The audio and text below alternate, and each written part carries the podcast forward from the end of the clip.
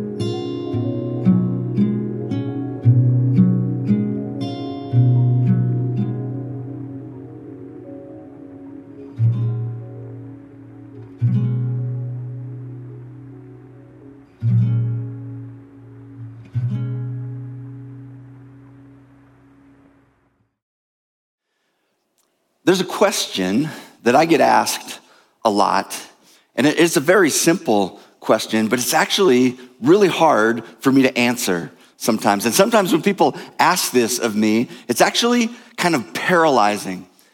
And when I tell you what it is, you're gonna say, why is that hard to answer? But here's the question How can I pray for you? Here's why this is challenging, because I start to think about all the things that are happening in my life and in this world. And I'm trying to evaluate, like, like what is my deepest need? You know, I'm not going to give them a hundred things to pray for, but my mind is just being scattered across all these different needs across my life and the life of people in and around my world. I think about the health issues.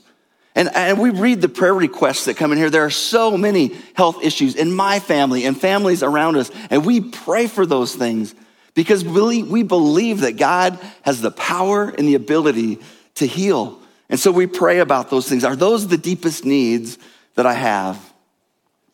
I have relational needs. We all have relational needs. Some of you are in this place in life where your marriage is just hanging on by a thread and you're reaching out, asking to be prayed for. Some of you have relationships with your kids that are broken, family members that are distant. And you want God to break in because God is someone who wants to reconcile broken relationship. Is that my deepest need? Financial. Has there ever been a time where there have been more financial needs in and around the community of Bozeman? Housing needs, inflation going through the roof, gas prices going through the ceiling as well. Financial needs everywhere. Are those my greatest and deepest needs, emotional needs. So many people right now, their emotions are just frayed, mentally tired. Just the numbers of people that wrestle with depression and anxiety and burnout, panic attacks. And it is so difficult even to get in to see a counselor in our town. They're just booked out forever. Emotional needs, are those my deepest needs? Vocational needs are jobs. For some of you, the, the problem is I don't have a job and I need one. Some of you is my job is difficult. My boss is difficult. People that I work with are difficult. And you know, working in a church also can be difficult. Did you know? I mean, some of you are thinking, well, you're a pastor, you only work one day a week. How difficult can it be? But we have vocational needs. But what is our deepest need? So you, you just sit back and somebody says, How can I pray for you? I feel like, what, what is the one thing that I'm going to give them? What is the most important thing? I want to throw that question out to you. Not necessarily, how can I pray for you, although I would pray for you, but I want to ask that question of you what is your deepest need? What would you say? If I could have God do something in and through my life right now, what would be your deepest need? I want you to think about it through another lens. If Jesus were looking down at your life, what would Jesus say is your greatest need right now? It's interesting when Jesus was teaching uh, about prayer to his disciples in the Sermon on the Mount, in Matthew chapter 6, there's an interesting phrase in there when Jesus was talking about needs. He says, The Father knows all of your needs before you ask Him. So, all of those things that are on the spectrum of things that you could ask God for, that might be your deepest needs, God has that list Himself. What do you think is on the top of God's list, if He were stack ranking the needs that you have in your life, what does God think is your deepest need? We're going to look at a story today from the book of Mark. We're going to be in this series all the way up until Easter. And we're going to be looking at these interactions that Jesus has with people, where he's letting them know that I am enough. I am enough for you. And in this story, we're going to see that Jesus is enough to meet our deepest need but the question is, what is our deepest need? This story that we're going to look at takes place at the very beginning of the book of Mark, Mark chapter 2. Jesus has been on the scene. His ministry has been started and his, his popularity is spreading. People are hearing and seeing the things that is going on and crowds are coming to him. But if you know anything about Jesus, you know he, he's not necessarily impressed with crowds. It's not the quantity of the people that moves Jesus' heart. It's the quality of people's response to him. He's looking for people that are all in. That's what we call it around here. People that are going to push all their chips to the middle of the table and say, Jesus, I'm going to drop everything and follow you. My time belongs to you. My talents belong to you. My treasure belongs to you. My plans, I put it all out there for you, Jesus. That's what he was looking for. But even though he was looking for the few that were willing to go all in, the crowds came, all for different kinds of reasons. Some people came because he was bringing teaching that they hadn't heard before, teaching with a new authority. Some people came because they were wanted to be healed. He was healing so many people. Some out of curiosity, Sometimes the religious leaders were coming because they wanted to evaluate what Jesus was doing. They wanted to critique what he was doing. All different reasons, but the crowds were coming.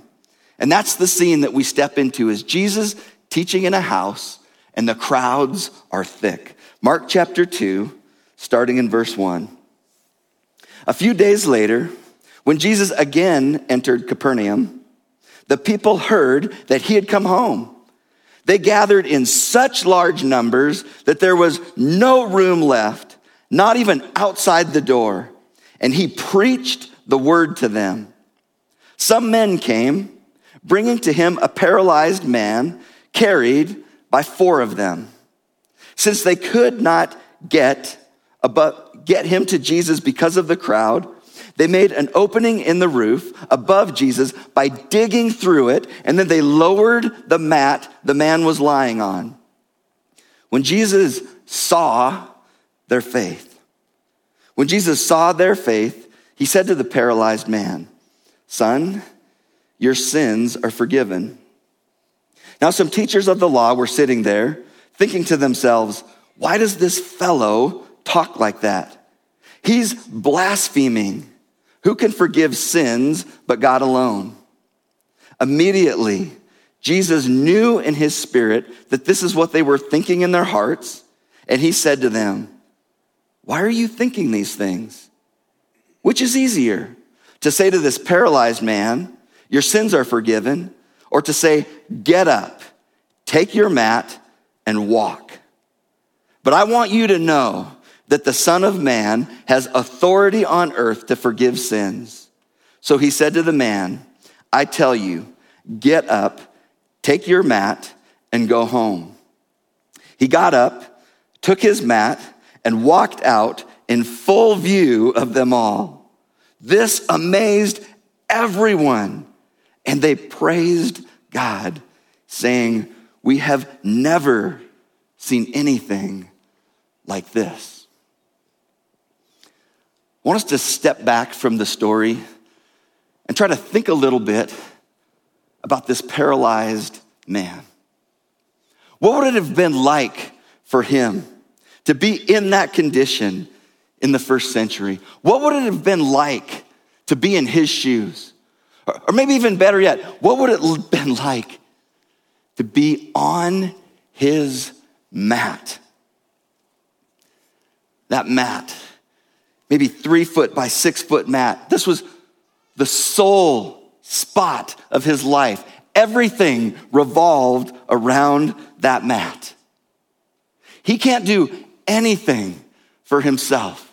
He is completely dependent. If he's gonna get something to eat, somebody has to feed him. If he's gonna get from one place to another, somebody has to carry him. If he's gonna change his clothes, somebody has to do it for him. He's got to be moved, rolled all the time throughout the day to keep from getting bed sores all over his body. Somebody has to help him. And just think how maybe humiliating it would be every time you soil yourself. Somebody else has to clean you up.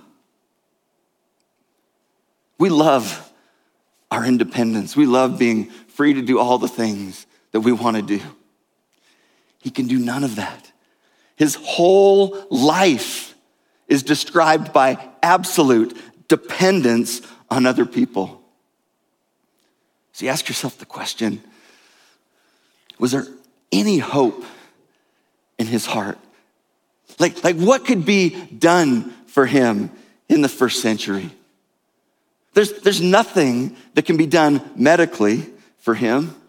He, he can't get to the Mayo Clinic and get a, a surgery or get into a rehab program, some kind of a treatment center. Nothing can be done physically for him. And I start to think about what would have been like day after day to just even think about his purpose in life. I mean, we wrestle with that. Why am I here? What is my life about? How did he answer that question? Why am I here? I wonder if there were those dark moments. And some of you have had those same dark moments where maybe he was asking himself, Do I even want to be here? Do I want to even go on living? Maybe it'd be better if I just ended it all. I mean, he's got to be thinking there is no way for me to contribute to society. The only way that I'm even gonna make it to tomorrow, if someone has the goodness in their heart to maybe drop a few coins on my mat so that I can live and eat for another day. If there was ever a candidate for hopelessness in this world, it was him. It was absolutely him. Mark wants us to know something else.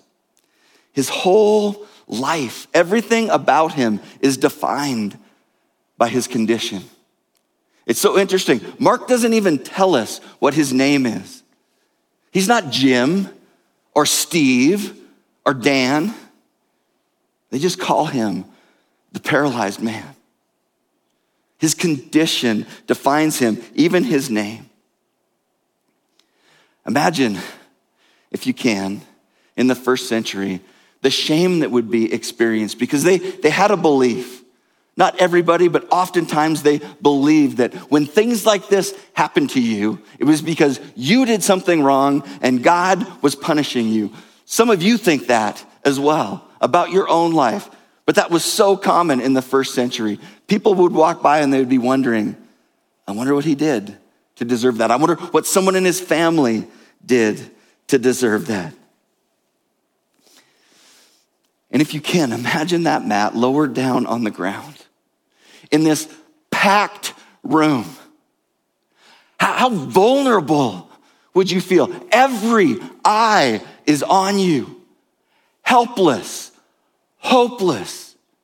Everyone wondering, what is Jesus gonna do?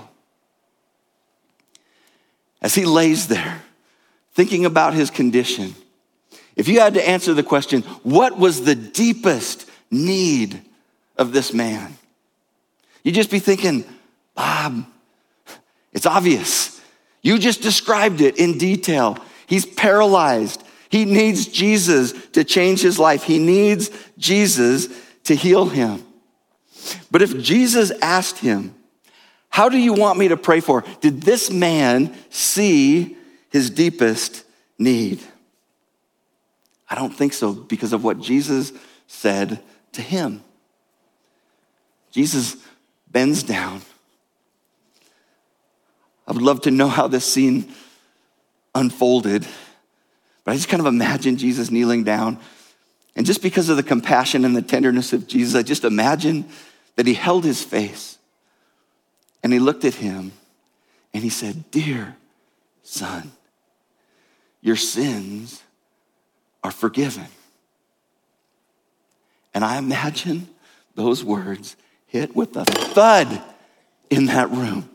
That is not what anyone was expecting. Son, your sins are forgiven. I'm thinking about those four guys. They're probably on the edge of the roof looking down, saying, What? What? What did he just say? Son, your sins are forgiven?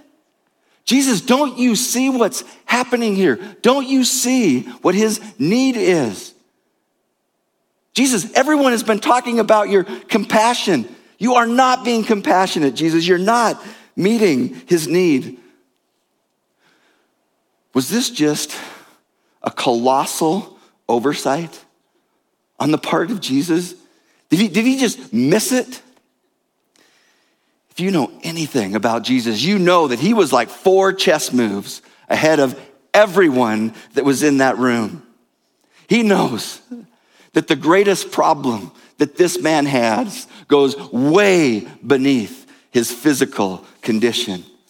And what Jesus wants this man to know, and what he wants those four friends looking down through the roof to know, what he wanted everyone in that room to know, and what he wants everyone in this room to know, everyone that would ever read this story, he wants them to know the greatest need that this man had was to have his sin dealt with. Jesus is looking from the outside and he's saying, I understand your problems, young man. I have seen your suffering. And hang on, I'm going to get to that. But please realize the deepest need in a person's life is never, it's never our suffering, it's our sin.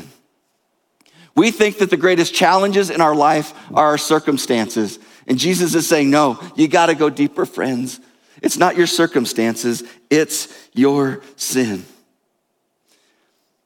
We don't like to talk about sin sometimes, but Jesus does. He cares about talking it, talking about it because he is our good shepherd and he knows what sin does to us. That sin steals and kills and destroys and he loves us too much not to talk to us directly about the deepest needs that we have in life, the need to have our sin dealt with. Now, just to be really, really clear, there's a couple of ways we can think and talk about sin in the Bible. Sometimes when we think about sin, we just think about these sins that we do, these things that we do that are bad things lust, lying, greed, anger, bitterness, jealousy, all those kinds of things that we do. But Jesus wants us to know that our sin actually goes deeper than just the things that we do. It goes to the depths of our heart and it stands in a posture that's actually against God. Sin, the brokenness in us, the fallenness in it that is in every one of us leads us to this place where we rebel against God and we live our life. We want to live our life without reference to God. We want to decide how to live our life. We want to decide what's best for us. We want to live in our way and not necessarily according to the will and the word of God. And the outflow of that posture that rebels against God are the things that we do. That's what Jesus is talking about when he's talking about our deepest problem. So when he's there talking to this young man and said, Son, your sins are forgiven, it's not cold, it's not callous, it is calculated. Out of his kindness and grace, Jesus helped this man realize that if I heal your body, and I'm gonna do that, but if that's the only, if that's the only thing I do, you might think to yourself, my life is gonna be so much better. Everything is gonna be great from here on out. There's gonna be an immediate euphoria.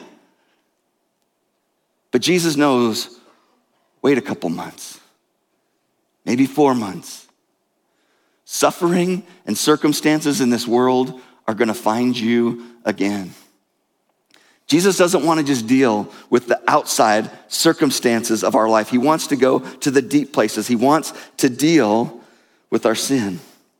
See, we think that our deepest needs are circumstantial, but Jesus always says our deepest needs are spiritual. We need to be changed from the inside out.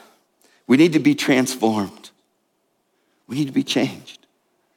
We need to have a brand new identity. And that's what he does for this young man. He says, You are my son, and your sins are forgiven. That means who you are at your very core has fundamentally changed. You have a new relationship, a new relationship to me. You have a new family. You belong to me. Ultimately, that's what Jesus wants to do with every person on this planet. That we would come into that kind of a relationship with Him. He doesn't want to just deal with the circumstantial issues of our life, even though He says, bring those to me. He cares about them. But He doesn't want to just polish the outside of our life when there's things inside of us that are broken, that need to be dealt with. And the evidence that this is true in us is that every one of us, we don't always take that new identity that Jesus gives us as his son, as his daughter, and build our life on it.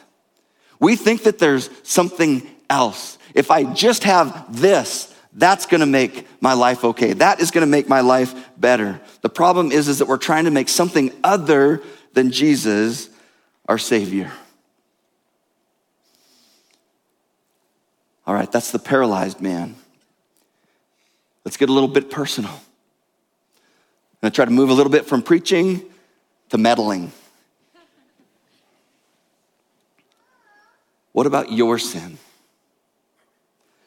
What about my sin? When you think about the deepest needs that you have before a holy God, where does that rank? Do you see that as your deepest need? If you were laying on a mat in front of Jesus, as vulnerable as that man was, and Jesus said, How can I pray for you? What do you want? What would you say? Jesus would want us to say, I want you to deal with my sin. I want to be different. I want to be changed.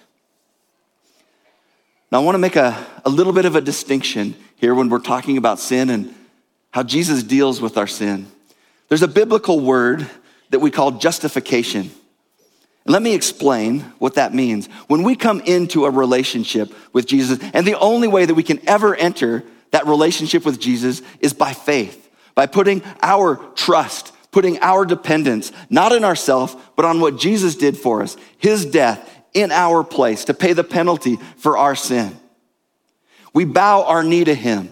We lift our life to Him. We make Him our Savior and our Lord. We start to revolve our life around Him. We are justified. We are made right. God made Him, meaning Jesus, who knew no sin, to be sin for us, so that in Him we might become the righteousness of God. When that happens, when that transaction happens for any person, all of your sin is taken care of forgiven, all of your sins in the past, all of the things in the present, and even all of the sins that you're going to commit in the future, all of them are taken care of by Jesus' death on the cross. But there's another word. That's justification, but there's another word called sanctification.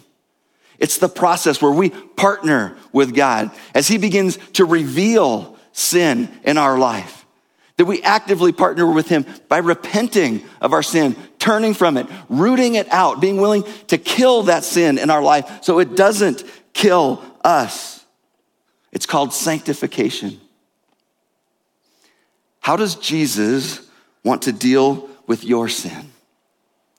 Because Jesus is the good shepherd. He wants to deal with your sin because he knows what sin does in and through your life. It shatters relationships. It distorts our thinking so that we think foolishly, we act foolishly, we make bad choices, we act in evil and destructive ways. And oftentimes those create the difficult circumstances in our life. Jesus wants us to deal decisively with our sin.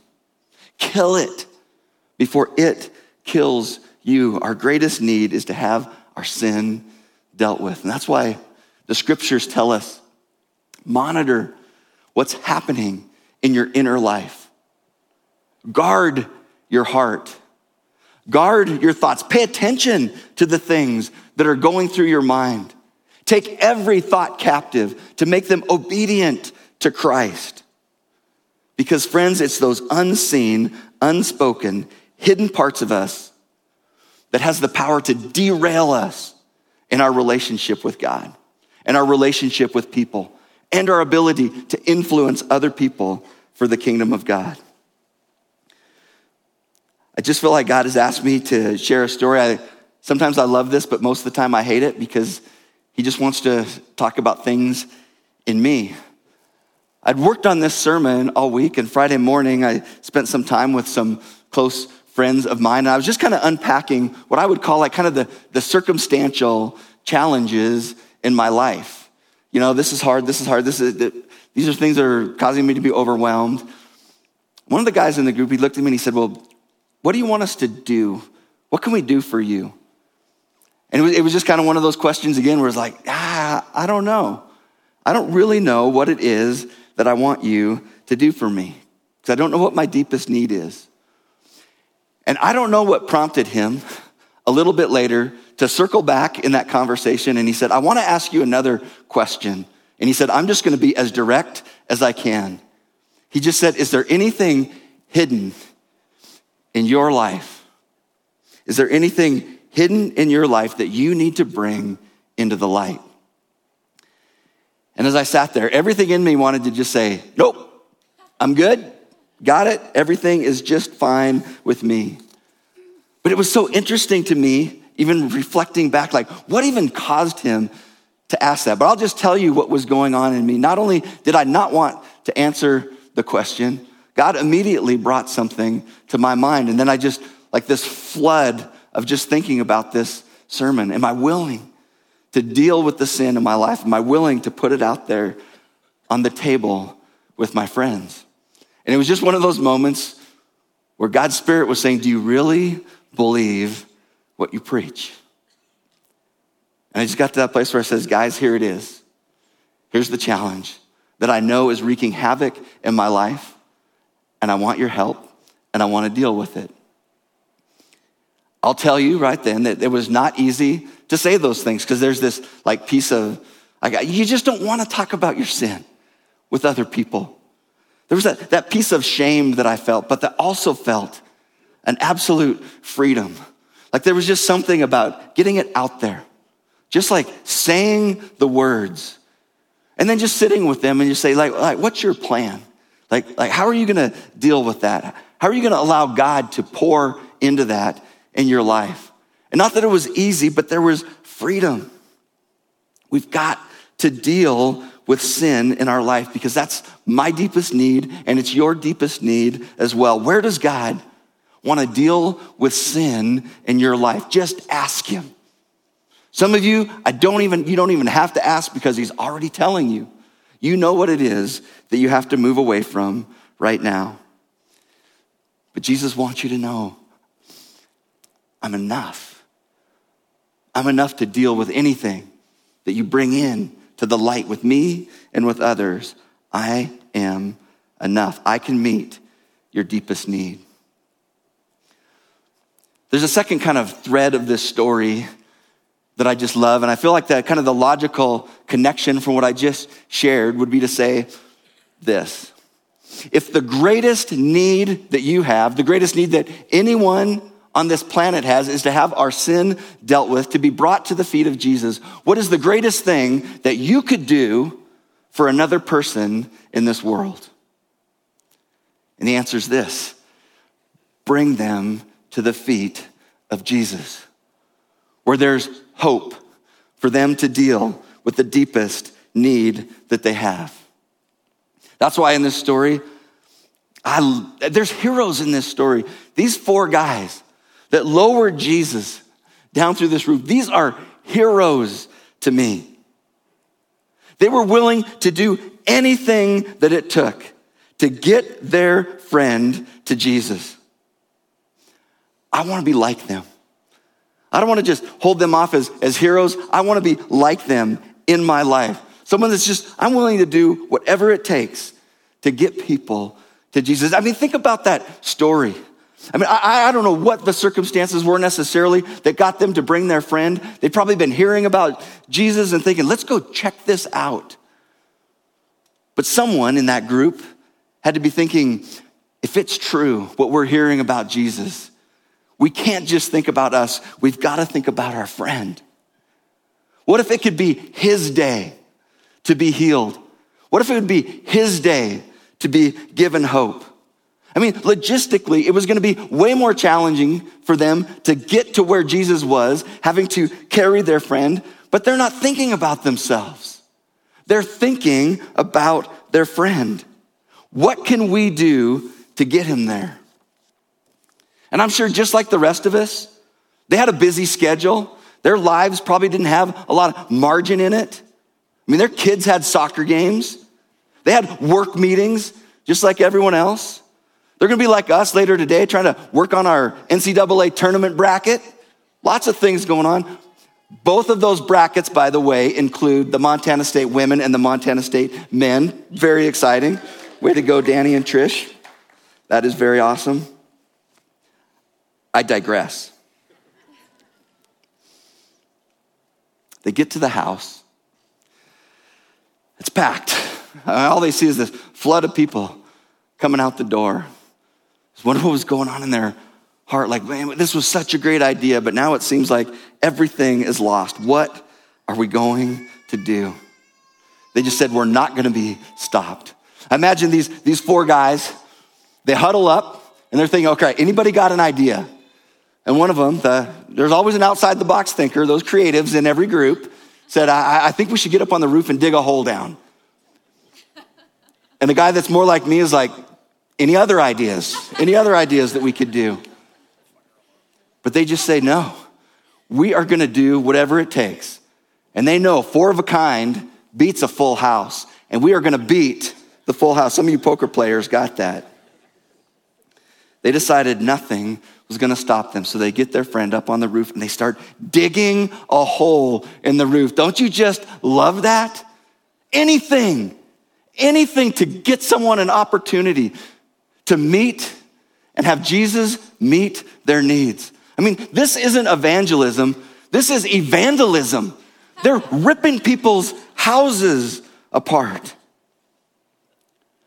I want to be like that. I want to have a passion to get people at the feet of the Jesus, at the feet of Jesus that says, I'll stop at nothing. Jesus looked at them and what they were doing. And I love this. It says, He saw their faith. What did He see? He saw action. Faith biblically, it's not just something that we believe, it's not just something, faith carries action. That's why James would say, You say you believe, I'll show you that I have faith. I'll show you that I believe by what I do. Faith has action. Does your faith have action? Does my faith have action? If you were on trial for your faith having action, would there be enough evidence to convict you? Yes, there is a life of action. But it's easy. It would have been easy to be those guys and see obstacles to getting people to Jesus. It's easy for me to see obstacles. A hundred reasons not to get involved in helping people get to Jesus because we don't have time, right? Nobody has enough time. I don't know what to say. I might get rejected. I don't want to offend anybody. It might make me uncomfortable. We can come up with a thousand obstacles. But Jesus says, move toward people, love people, and get them to my feet. I've just seen in my life, oftentimes the greatest obstacle for me is just my own reluctance to get involved. But am I going to hold up my life and just say, God, wherever I am, whatever I'm doing, would you give me an opportunity to help people come to know who you are? This last week, I had the opportunity to spend some time in Arizona, and where my friends live, there's a, a grill, uh, eating place that has a patio on it that overlooks the golf course. And I just like to go there to, to think and to read and to, to journal. Well, I was there, and uh, it's kind of a retirement place. And so there was this, this grass, this bunch of grass that was out there, and there was a rousing game of cornhole going on there, a tournament. That's what was, that's what was going on. So I'm, I'm kind of like overwatching uh, this cornhole tournament, but I'm there reading and journaling. Well, over to my left is this group of people uh, having a great time. I'll just say that. They're, they're drinking adult beverages and they are having a great time. Well, they see me over there and they, and they start kind of bantering with me, kind of joking with me a little bit, like, what are you doing? Are you scouting the cornhole teams? Are you a, a professional cornhole scout that's looking for talent out there? And so we kind of bantered with them. This was going back and forth for a while. And then a woman that was on the very far side of the group, and I'm just sitting there with my iPad and a journal. I don't have my Bible. She just stops, and with a little bit of disdain in her voice, she goes, You're not a preacher, are you? And I just tell you, everything in me, by the way that she said it, did not want to raise my hand and say, Yes, I'm a preacher. But I did. I said, actually, I am. I don't, I don't know what kind of a preacher vibe I was giving off. But this started a unique conversation because immediately people were like, oh, hey, we're really sorry about the language. We're really sorry about the, you know, hey, you know, like, like in, in a sad way, I just thought immediately they thought that I was judging them, that all I had been doing this whole time was criticizing internally who they were and what they were doing. But it was interesting to just keep having a conversation with them and they were having fun. And the guy that was closest to me, one of the gals says, Well, I don't know if you do confession, but that guy needs a lot of time with you. so we're just bantering. But then ultimately just kind of settled down. But the guy that was closest to me just started to ask me questions. Like, tell me a little bit about your church. Tell me a little bit about your denomination. And I, am not, this story, I'll just tell you right now, it doesn't end in someone bowing their knee and coming to faith in Jesus. But as I left that, I just thought about that. What went in my heart when they just said, You're not a preacher, are you? And so much in me wanted to say no, because I just wanted to relate, wanted to fit in. But just to see, I, I'm just hopeful that just one little action, interaction, probably over 30 minutes, might just change a heart just a little bit. Like maybe people that follow Jesus are okay. Sometimes I believe that we make getting people to the feet of Jesus much more difficult than it needs to be. I want to read a quote from Bob Goff from his book, Everybody Always. I love this. Here's what he's talking about in terms of loving people to Jesus. He says, We can make loving people a lot more complicated than Jesus did. Every time I try to protect myself by telling somebody about one of my opinions, God whispers to me and asks about my heart. Why are you so afraid? Who are you trying to impress? Am I really so insecure that I surround myself only with people who agree with me? When people are flat wrong, why do I appoint myself to be the sheriff to straighten them out? Burning down others' opinions doesn't make us right, it makes us arsonists. God's end game has always been the same. He wants our hearts to be His. He wants us to love the people near us and love the people that we've kept far away. To do this, He wants us to live without fear. We don't need to use our opinions to mask our insecurities anymore. Instead, God wants us to grow love in our hearts and then cultivate it acre by acre in this world.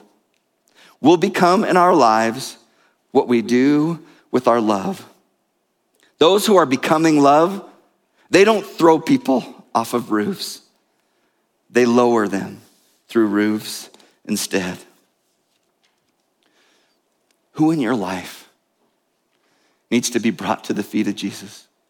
I've prayed before this that God would just, even on the screen of your mind right now, bring someone to mind. And this is what I want to ask you to do. If God brings someone to your mind, ask this question What's my next step?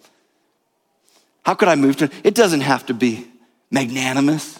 What would be a simple next step toward that person?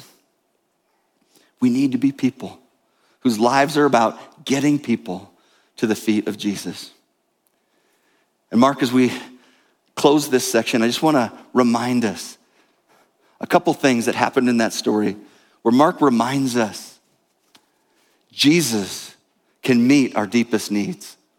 When he said, Son, your sins are forgiven, they accused him of blaspheming because he was being irreverent toward God, because he was claiming that he could do something that only God could do. But Jesus, in his statement, was saying, without saying it directly, I am God and I can forgive sins. Jesus has the power and the authority to deal with the sin in your life. But not only that, he was willing to become the means, the means to deal with your sin. When he was asked the question, or he actually asked the question, kind of a riddle, which is easier to say? Son, your sins are forgiven, or get up, get off your mat, and go home. He's thinking that people are thinking it's easier just to say your sins are forgiven because there's, there's really no proof. How do we know that that happened? It seems easier or harder to say, get up and walk because there's proof of it. But Jesus said, so that you will know that the man, that I have the authority to forgive sins, I will cause him to stand up and walk. What Jesus is saying is forgiving your sins is not easy. And it's not going to be easy for me. Commentators say that this is Jesus casting a shadow toward the end of his ministry. And he's letting people know at the end of his earthly ministry, he's going to lay down his life. He is going to take upon himself the sin of the world, your sin, my sin. And the invitation of Jesus to them, to me, to you is to come receive what it is the forgiveness of sin. The deepest need that you have is to have Jesus deal with your sin, and Jesus wants you to know, I am enough. I'm going to pray here in just a second, but I just want to talk to maybe some of you that you've never made that kind of a decision to put your faith in Jesus the way that I've talked about, to make him your king, to make him your Lord to make him your Savior. You've never bowed your knee to him. You never dropped everything to follow him. I want you to do that. I'm going to pray here in just a second. And if the things that I'm praying express the desires of your, I just want you to pray along with me. Give your life to him. Don't wait. Just like the paralytic, this was his day. Today might be your day. Don't let it go by. Jesus, we come before you. And we just say that you are the only one that could meet our deepest need.